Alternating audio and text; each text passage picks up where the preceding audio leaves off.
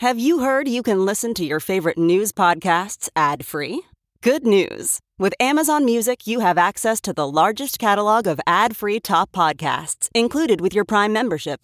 To start listening, download the Amazon Music app for free or go to amazon.com slash ad free news podcasts. That's amazon.com slash ad free news podcasts to catch up on the latest episodes without the ads. All right, everybody, hour number two of your Ben Joravsky show is just moments away. Your first Ben Joravsky show for the year 2020, by the way. In the year 2020. Ah, boy. but before we get into hour number two, we'd like to thank the following unions for jumping on board and sponsoring this program. Unions like the International Association of Machinists and Aerospace Workers, Local 126 and District 8. That's correct. The International Brotherhood of Electrical Workers, Local 9, sponsor this program, as well as the International Union of Operating Engineers, Local 150. We thank those unions quite a bit for sponsoring this show and bringing back the Ben Joravsky Show. And of course, today's program is brought to you by our good friends at the Chicago Federation of Labor. Hour number two, let's go.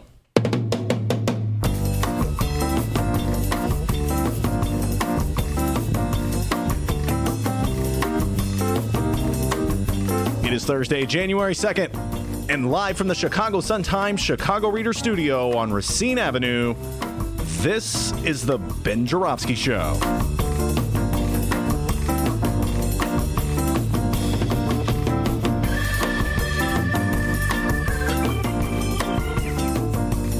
In this hour of the program, we're talking with Robin Peterson of the Democratic Socialists of America. And now your host, Chicago Reader columnist, Ben Joravsky. Robin Peterson in the studio. I can't remember who it was that said, Ben, you got to get Robin Peterson in your show. I can't remember who it was. Robin Ah, boy, Peterson. was, Ben. it, was it Micah? I don't know. Uh, it would not matter. So I immediately, dutifully, called her up, cut a deal. She's here in the show. She's going to be talking politics. Uh, Chicago co-chair of the Chicago Democratic Socialists. Uh, Chicago is sort of like uh, ground zero of the Democratic Socialists. We got, I think, six by my count in Chicago City Council. Did I have that right? Six? Okay. Yep. Uh, and uh, so a lot to talk about politically speaking with Robin. Before we do that, D, you got an update for me? Yeah, have an update for you here, Ben. First off, it's a 2020 Democratic presidential candidate update. You talked about it briefly with Miles Kampf-Lassin.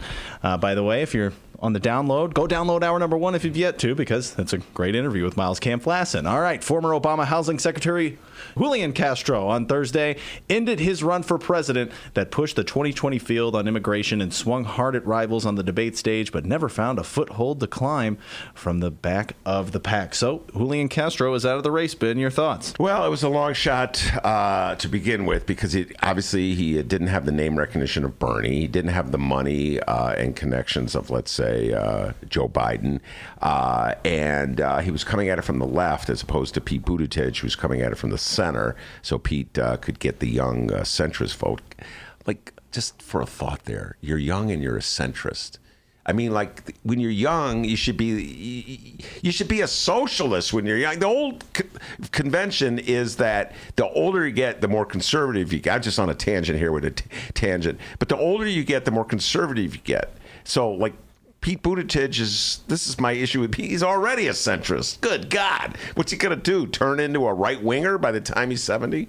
Uh, anyway, as soon as I say this, I realize that most of Pete Buttigieg, or many of Pete Buttigieg's supporters, are of the older persuasion. Uh, so maybe he's onto something, appealing to old people. Anyway, but uh, yeah, Castro was never able to get a, a, a foothold in it. I appreciate him tremendously. We've talked about every single debate.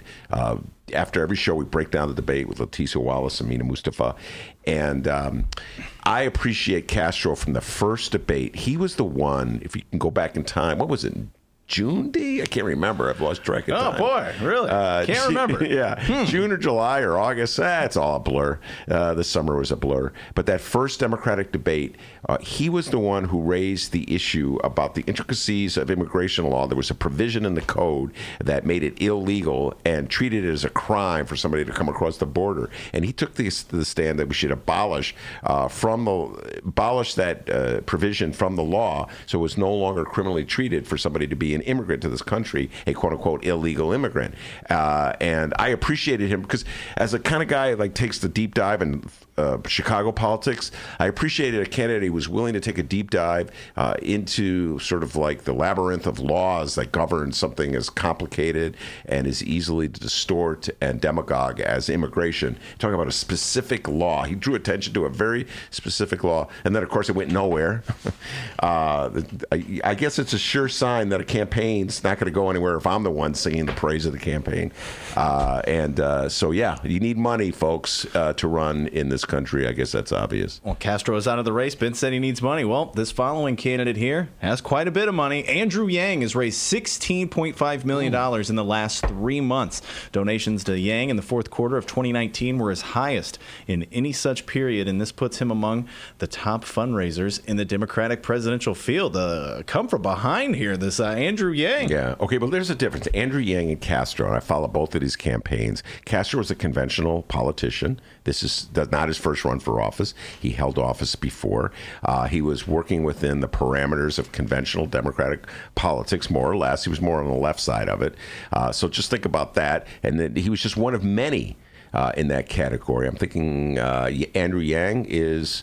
Uh, unconventional Democratic candidate. He's never run for any other office. He's running his first time out of the box. He's running for president of the United States, uh, and he's doing it presenting himself without at, a tie without a tie. Is that like whoa? Like so anybody who hates ties is already like you know vibing on them, and I don't like ties either. So that was like, and they had the button that said math, and he was so he had a quirky sense of humor. Uh, so you know, you could argue that Castro was uh, more embedded with reality uh, of what people are facing but maybe there's a segment of the Democratic Party or in politics in general, general that wants something that's just new and different. And so uh, Yang uh, is sort of represents that. Robin, your thoughts on all this? I think he's getting some of the techies. My brother's one of those people, so. Your brother's a yeah. techie? Yeah. And he's for Yang? He's not for Yang, he's for Bernie, but uh, he's talking about automation and that kind of stuff. Yes. Yeah. Well, by the way, and so that's something else about Andrew Yang that I appreciate. Uh, the tie was one, the math button was two, uh, the sense of humor was three, but he was also talking about the impact, and this is, I think, his greatest contribution. I talked about Castro's greatest contribution was uh, the discussion of immigration. Yang's discussion, the impact that automation will have on the workforce, and the fact of the matter that so many people proclaim it as a great advance when uh, when we can eliminate jobs due to, to uh, computer technology the reality is that has a devastating impact on the people who have the jobs that are being eliminated. At least Andrew Yang is discussing that. So anyway, I don't know if the people giving him all that money though are doing it because of the tie, uh, the math button, the quirky sense of humor, or his discussion of automation and the impact it's having on the economy. Thousand dollars a month, man. Yeah. Oh, yeah. Let's not forget. Come on. Dollars a month. Yeah. So, so those are the updates. We'll keep you posted on any uh, 2020 Democratic presidential uh, candidate updates or anything locally uh, as today's program rolls along. All right, very good. Uh, Robin Peterson, welcome to the show. Thanks for having me. And uh, you're the co-chair of the Chicago Democratic Socialists. Uh, let's just talk a little bit about how you got to this position. Tell the folks a little bit about yourself. It's your first time on our show, so introduce yourself to our listeners. Yeah. so. I'm one of those folks who graduated college during the Great Recession um, and was politicized by material conditions of not all my myself and a lot of my friends had a hard time finding being employed um, and uh, and then my first job was working at a school um, and that was the year the teachers went on strike and then Rahm closed 50 schools and the school I worked at happened to be one of those. So um, I think my personal story is a lot like a lot of other millennials, uh, where we just saw after kind of feeling being kids and thinking, well, maybe the system will take care of us. Seeing, no, it's definitely not going to do that. It's not going to be there for us, and it doesn't work for us at all. It works, but not for us. Um, so I think was a combination of that and then very directly seeing during the teacher strike the power of workers going on strike. And then the way Rahm was closing these schools that really um, communities relied on as a way of uh, dismantling those communities. And that's kind of how I got into organizing was by working with the parents at the school to try to keep that school open. But at that time, there wasn't a pre existing organization. So unfortunately, that school Bethune was closed. Mm. And uh, so, were you? Was who was the first politician that inspired you, or was there was there a politician that inspired you? Uh, well, Bernie was inspiring. I wasn't um, deeply involved at that point, but I did phone bank for Bernie during his last run. Not Barack Obama. Um, also, Obama. I didn't volunteer for Obama. Actually, going back, I volunteered for John Kerry when I was in ninth grade. First politician that inspired you was John Kerry. So you're kind of going in reverse. I remember I said most people start out young, they're uh, socialist or idealist, uh, and then they work their way uh, to the John Kerry type politicians. Right off the bat, you were like, I like John Kerry. now, what was it about John Kerry that inspired uh, ninth grade uh, Robin Peterson? Well, in eighth grade, we went, went to war with Iraq, and I was against that. Um, and so um, Kerry seemed like an alternative to Bush. He was an alternative yeah. to Bush. Uh, and uh, so, yeah, but think about your generation, Robin, just for a moment. Uh, your generation came of age. I always talk about this happened in, in your life. I've been telling kids about stuff that went down in the 70s. It happened when I was alive. I think about what stuff that's happened while you were alive in this century alone and it kind of gets it, it, it, really is getting lost uh, although the, the, the articles and the pa- front page of the, of the, papers are saying a pro-iran clash at u.s embassy ends in baghdad. Uh, the united states invaded uh, iraq in 2003 here we are 17 years later. Uh, our troops are still in uh, Iraq. There's talk about sending more in there because of the instability in the country. Uh, that is an obvious remnant from of the invasion. Uh, this is this this is sort of the um, the background that your generation came of age in. That's right. Uh, and so, what's the takeaway that you have from that? I think a lot of uh, other members of DSA have gone through the same sort of well, there were huge protests against the Iraq War, and then we still went to war, and uh, people were disillusioned. But then when Bernie ran on a platform where he was demanding the things people actually need and talking in a different way about politics, uh, presenting a, a, real vision that's an alternative to something like Trump's vision, um, that's when people got reactivated. Uh, people who had previously been on the liberal left side um, who uh, heard his message and that resonated with them. So a, a lot of that has, uh, I think, gone into DSA. Mm-hmm. All right, before we get into a little more specific about DSA, I just want to take, take, take people back to 2003. Uh, when when the United States announced the war, the invasion of Iraq, there was massive protests in Chicago, in the streets of Chicago, uh, and protesters uh, actually went over Lakeshore Drive, shut down Lakeshore Drive. This is ancient history. 2003, I remember it. Uh, Mayor Daley at the time uh, was uh, his police mass arrests of those protesters, uh, hundreds and hundreds of people thrown into jail. When the protesters came off of Lakeshore Drive, uh, they were basically surrounded uh, right around uh, the water tower place and just thrown into police vans and taken off to jail, hauled off to jail. And it had a very chilling effect, in my humble opinion, on mass protests in the city of Chicago. It was Mayor Daley's way of saying, You're not going to do this again you're not going to embarrass my city.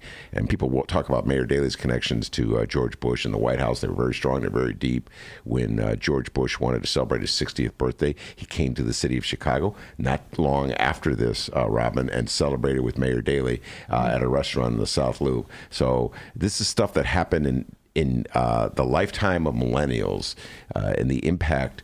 Uh, this is the coalition, if you will, of Democrats and Republicans and the reaction they had to protesters of the of the war. I'd just like to take that moment to give that little history lesson there. All right, uh, why uh, a democratic socialist? Why aren't you not just a conventional Democrat?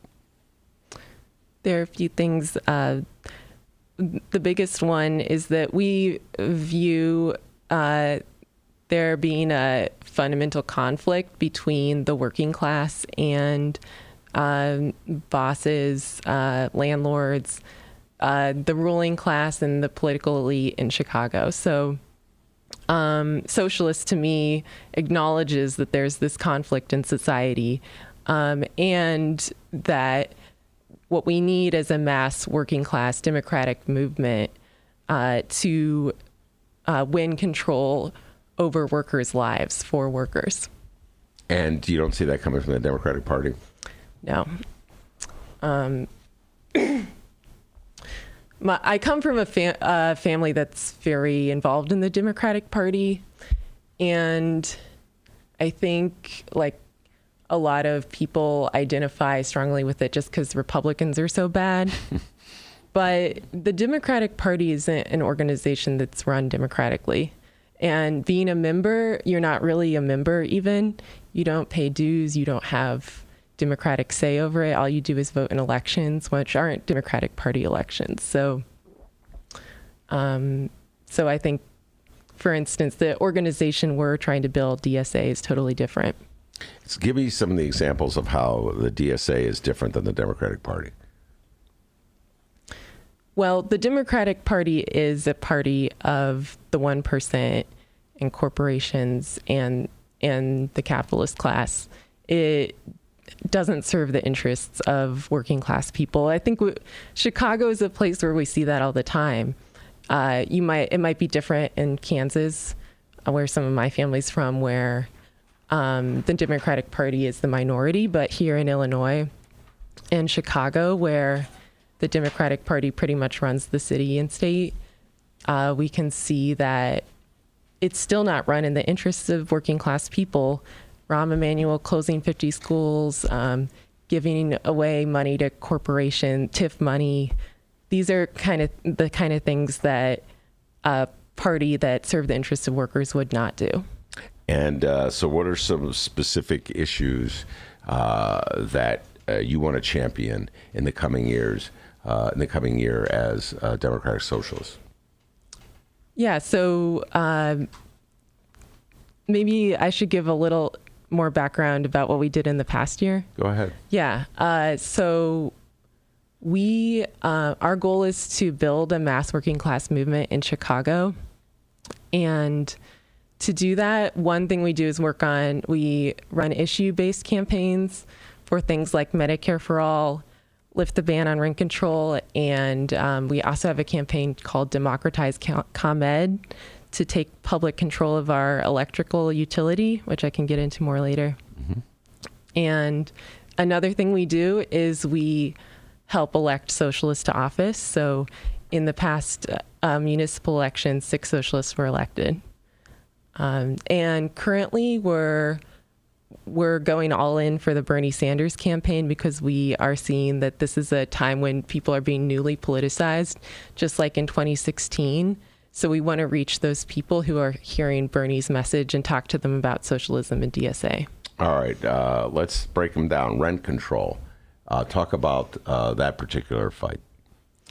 Yeah, so that's the one I know the most about. That's I got involved in rent control in the fall of 2017. Uh, this is a fight uh, for people to be able to stay in their homes and their communities. And we know that in Chicago, it's no secret, it's getting harder to live here, harder to afford the city. Lots of people are leaving, and especially people of color.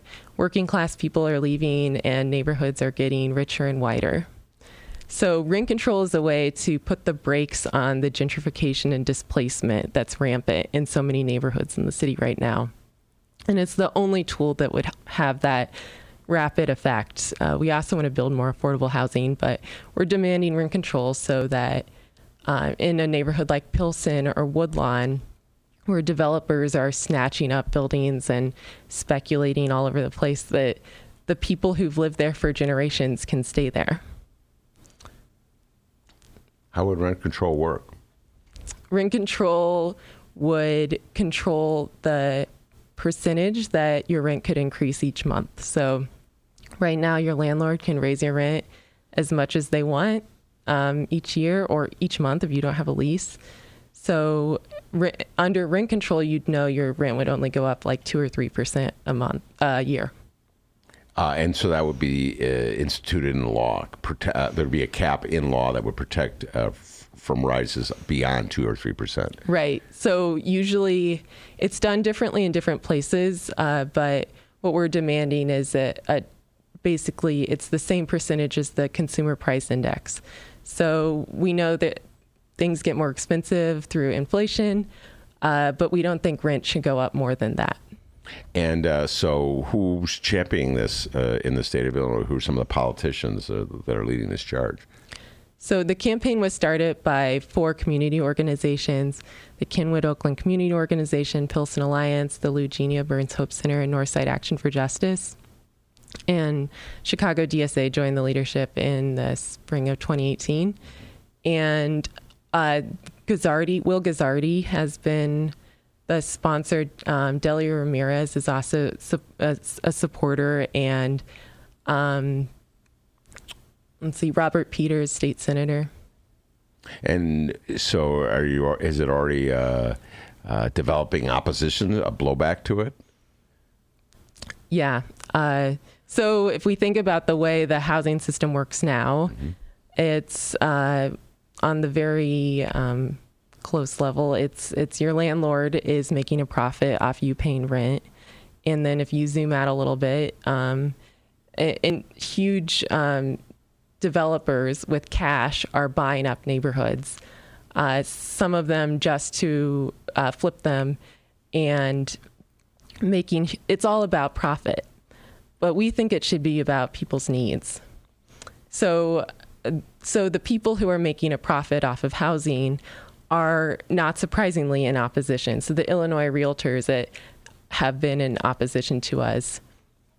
But um, what we see is that people are, um, when they hear about our demand for rent control and they learn what it is, they want rent control. We've had referendums in wards across the city, and it's always passed by about three quarters, so 75%. There's another argument that's raised. I've seen this from uh, editorial pages uh, that if you have rent control, that'll put that'll stifle development in the city of Chicago. That'll stifle investment in the city of Chicago. Uh, that will prevent Chicago from growing at the rate that uh, we, the people who write these editorials, want it to grow at. Uh, it's anti-market. It's anti-capitalist. Uh, it works against the long-term interests of the city of Chicago. What's your response to that? That? Well, it depends on what you mean by the interests of the city of Chicago. Um, if you're talking about working class people's interests, then rent control is absolutely in their interest. Uh, we're seeing um, five years of Illinois and Chicago losing population growth, like uh, one of the highest rates in the nation. Um, people are leaving because they can't afford the rent, and that's bad for the city. Uh, I think that uh, it makes for a more vibrant city, a better city, if people have strong communities that they know they're going to be able to continue to live in and build together. Uh, one of the uh, the great theme, one of the great questions is why people are leaving Illinois. The I think there was just an article in the paper mm, two or three days ago. Don't quote me on that, but it was very relatively recent. Latest census studies show that Illinois' population has fell this year as uh, as a trend that's continued for the last uh, decade. Uh, and that Illinois, I believe, is has lost more people than any other state in the union over the last decade. Is only one of three that's lost. I'm doing this off the top of my head, Robin, but essentially that's the point. That's the drift. And people draw different conclusions. I have conclusions that I draw from this, uh, which I will refrain from staying now. Uh, the Chicago Tribune editorial board draws conclusions that are much different than mine. Their conclusion is that we have too much taxes are too high uh, in the state of Illinois, and that's why people are leaving. And if we lower taxes in Illinois, we'll make it more like Wisconsin and Indiana which is like paradises uh, uh, for the Chicago Tribune editorial board, and that people will stop leaving Illinois and come back to Illinois. So, what's your reaction to that? Well, once again, it's a question about who's paying the taxes. And I think that we need to see the rich paying more taxes. Um, this is something that has been uh, an important push on the part of the socialists and city council as well as the progressives who are newly elected uh, to have a budget that uh, taxes the rich to fund the social the public services and goods that we need the schools affordable housing we need to tax the rich to have those things and i think those are important things to keep people in the city too if your neighborhood school is closed are you going to be able to stay in the city probably not so you're not afraid that if you tax the rich too much, the rich people will all move to Gary, Indiana? No. Okay, let's. You're not afraid of that as a consequence. Well, I think that what we need to do is build a movement strong enough to keep them here um, the wealth belongs to the people who created it, and that's the workers in Chicago. All right, let's talk about uh, helping elect more socialists to office. It was a pretty good year, uh, at least in the local uh, elections for you. You said six uh, aldermen. I'm trying to, I can do it off the top of my head. I can name them all, but why don't you name them for us so I don't blow it and leave a name off? Yeah, so Carlos Rosa, Daniel La Spata, Carlos Rosa, 35th Ward, Daniel La Spata in the first, Rossana Rodriguez in the 33rd, Andre Vasquez in the 40th, Byron Sigcho Lopez in the 25th, and Jeanette Taylor in the 20th Ward, which was the campaign I worked on uh, this past winter as field director. Oh, you were maybe that's how maybe that's who recommended you, Jeanette Taylor. I remember I was like, can oh, remember yeah? recommending you. Uh, Jeanette Taylor comes on the show, uh, one of our favorite guests uh, on the show. Now that's ground zero of this yeah. this sort of conflict, mm-hmm. uh, if you will, uh, Robin, because that's where the Obama Center, the general area where the Obama Center is coming. Uh, rents are going up uh, all throughout that area, uh, and uh, the Obama Center somehow becomes like very sim- symbolic a struggle on this issue of affordability versus development. And Jeanette is at the heart of that. she's going to figure that one out. That's right. There's millions of dollars coming it, public dollars, tax dollars going towards that. Um, also, lots of private investment. And um, a neighborhood like Woodlawn needs investment, but uh, the people who live there deserve to decide how that investment works and where it goes and who it benefits. It needs to benefit the people who live there now. So, what impact do you think the six uh, socialist, Democratic socialists in the city council have had on politics already in terms of the latest uh, budget debate, et cetera? Yeah, so one thing about them is that they ran on movements, uh, grassroots movements like rent control for affordable housing, for fully funded public schools, and uh, those those demands got them elected. Um, so now what we're seeing is that they're able to um, continue to build those movements from their offices.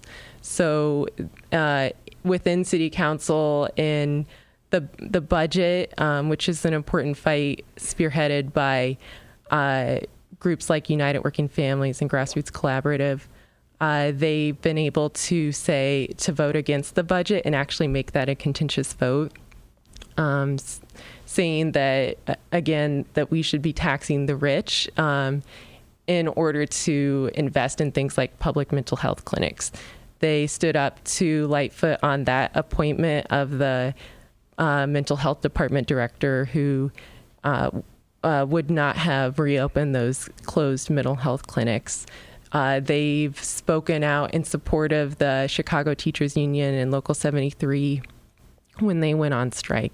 So they've been able to use their platform to articulate this left pole and a different vision of how the city could work. All right, very good. That's what uh, went down this year. We're going to take a break, come back. We'll close down by asking uh, Robin what she expects uh, from Democratic Socialists in the year to come. We'll be right back. Read the Chicago Reader to get up to speed on what's what in Chicago culture, food arts and entertainment, weekly concert listings, weekly event listings, the environment, travel. I can continue, but you get the point. And for all of you Chicago political junkies, raw weekly columns on real city politics from Maya Dukmasova and our very own Ben Joravsky. The Chicago Reader, free to the public in newsstands throughout the city and online at chicagoreader.com. Read it now and be a more informed Chicagoan. Hey, everybody, what you're about to hear are the piano stylings of Jeff Emanuel.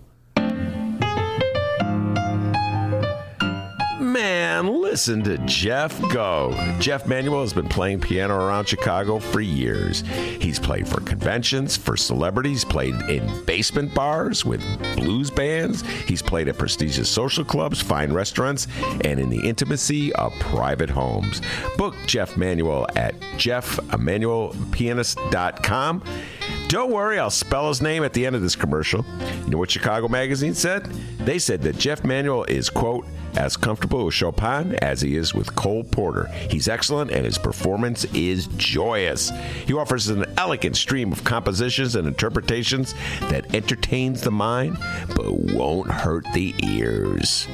To hear more of Jeff Emanuel's work and to book Jeff for your next event, go to jeffmanuelpianist.com. I'm going to spell it out for you, people.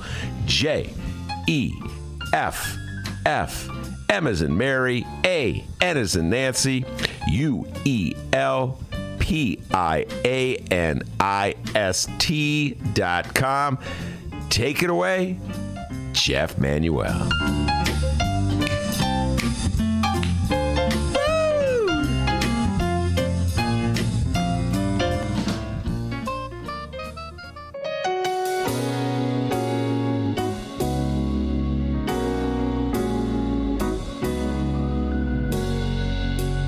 Welcome back to the first Ben Joravsky show of the year 2020. Man, 2020. Ben Joravsky, take us home.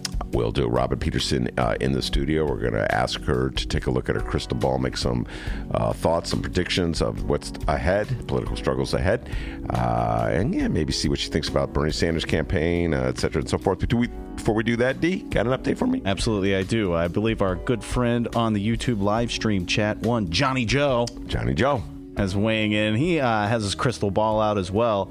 Had a quick question for you, Ben. I gotta Uh-oh. scroll through it. Trivia question? No, not a trivia. What was I doing in the year You- 1977? You wish. All right. right. Johnny Joe says, Dr. D, ask Ben if he's still planning to vote for Joe Biden.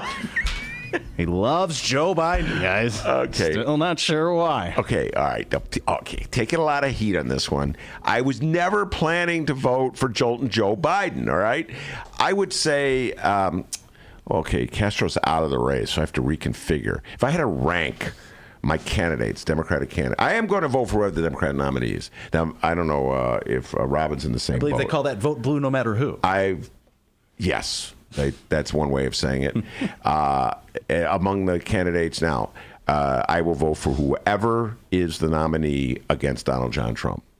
No way, I'm not gonna. I'm gonna sit that one out. Okay, so All right. Johnny Joe's question though is because he's got his crystal ball out, he believes that uh, Joe Biden will choose Lindsey Graham as his running mate, and he says, "Would you still vote for Joe Biden if he chooses Lindsey Graham Wow. as his running mate?" Oh my God, that's a tough one. Wow. If Joe Biden is so dumb as to choose Lindsey Graham as his running mate, that would put me in a position where voting for Joe Biden would mean that Lindsey would be the president of the United States. God forbid if something happened to Joe Biden.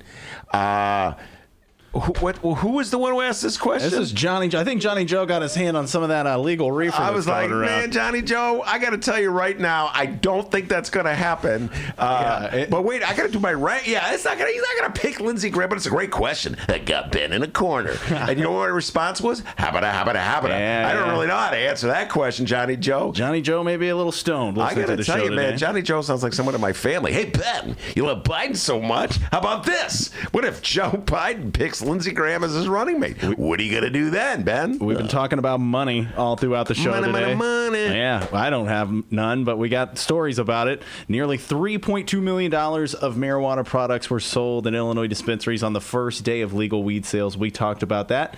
And earlier we mentioned that one Andrew Yang uh, has, let's see here, he is, Andrew Yang has raised $16.5 million in the last three months, according to his campaign. Uh, the fourth quarter of 2019, where it is the highest that he's had in any such period. And, well, we have some more fourth quarter numbers here.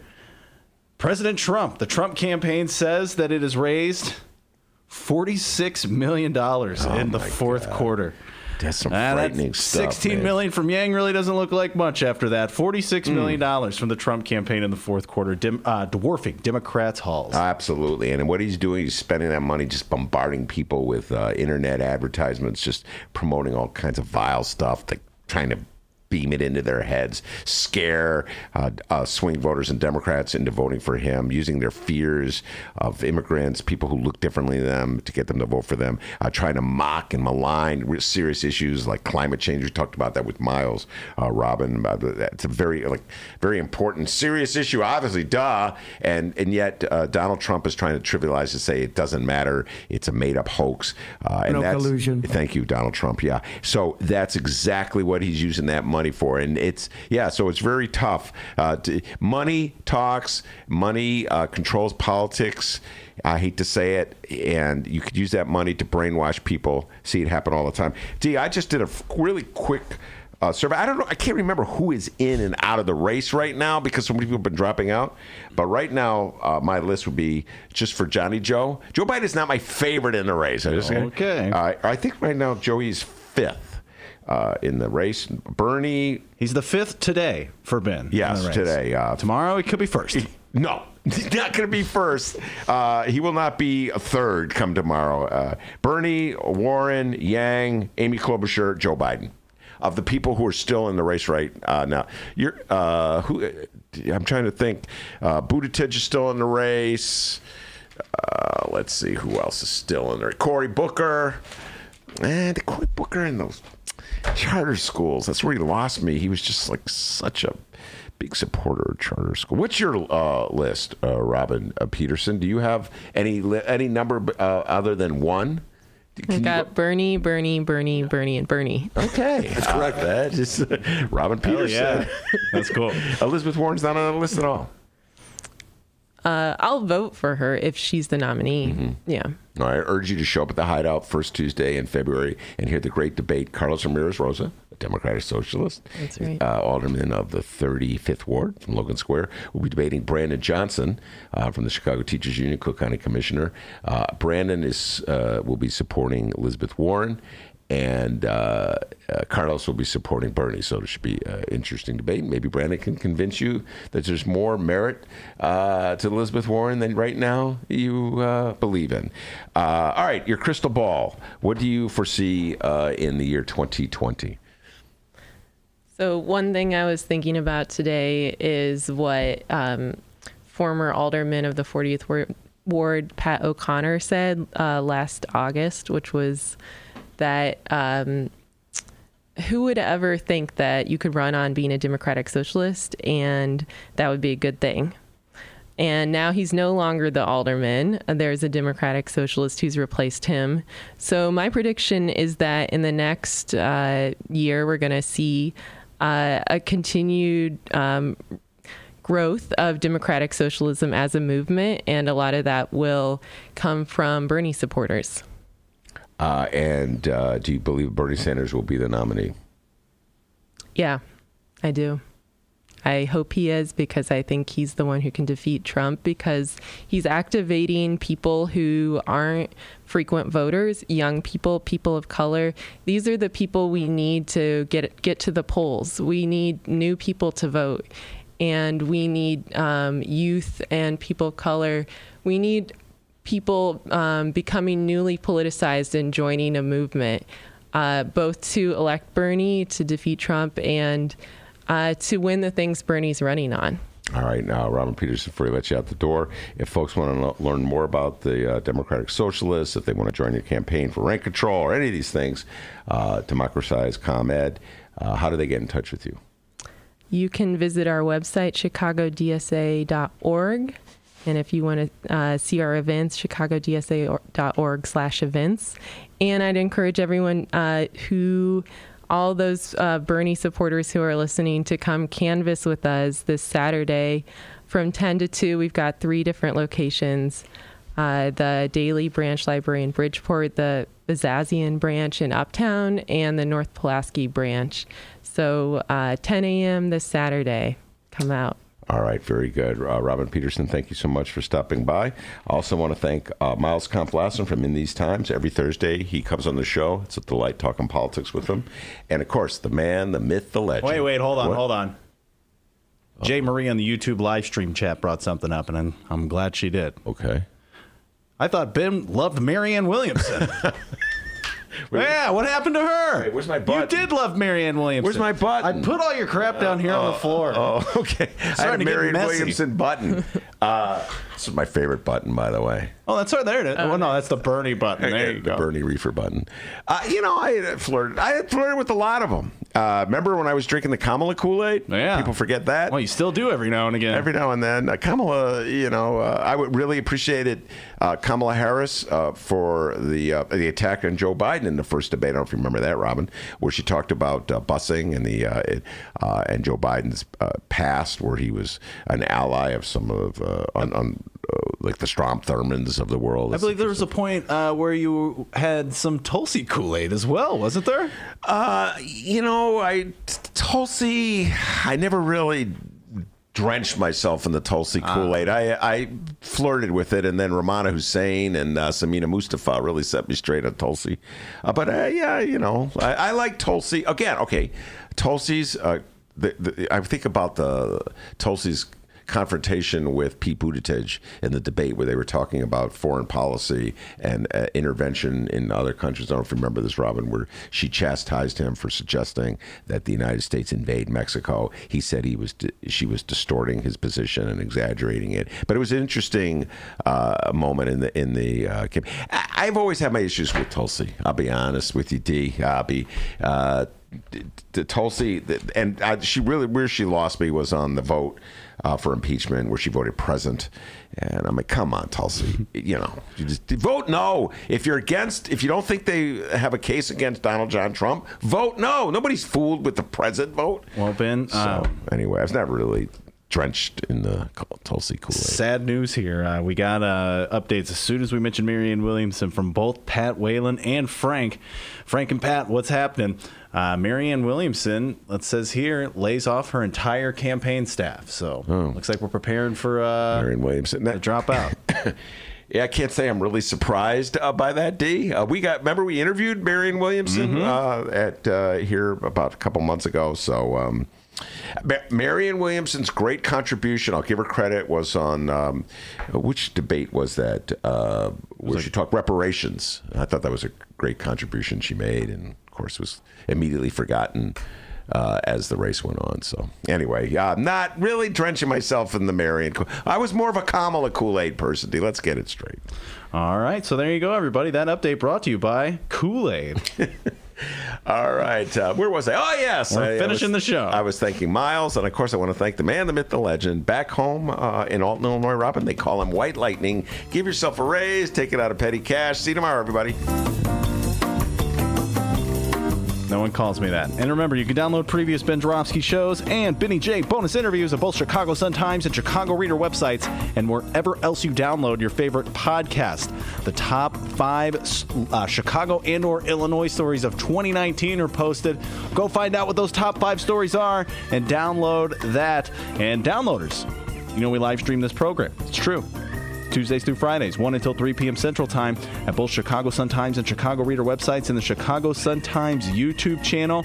Shout out to everyone on the YouTube live stream chat going back and forth, having a good time, even you, PC Amnesty. Take care, everybody.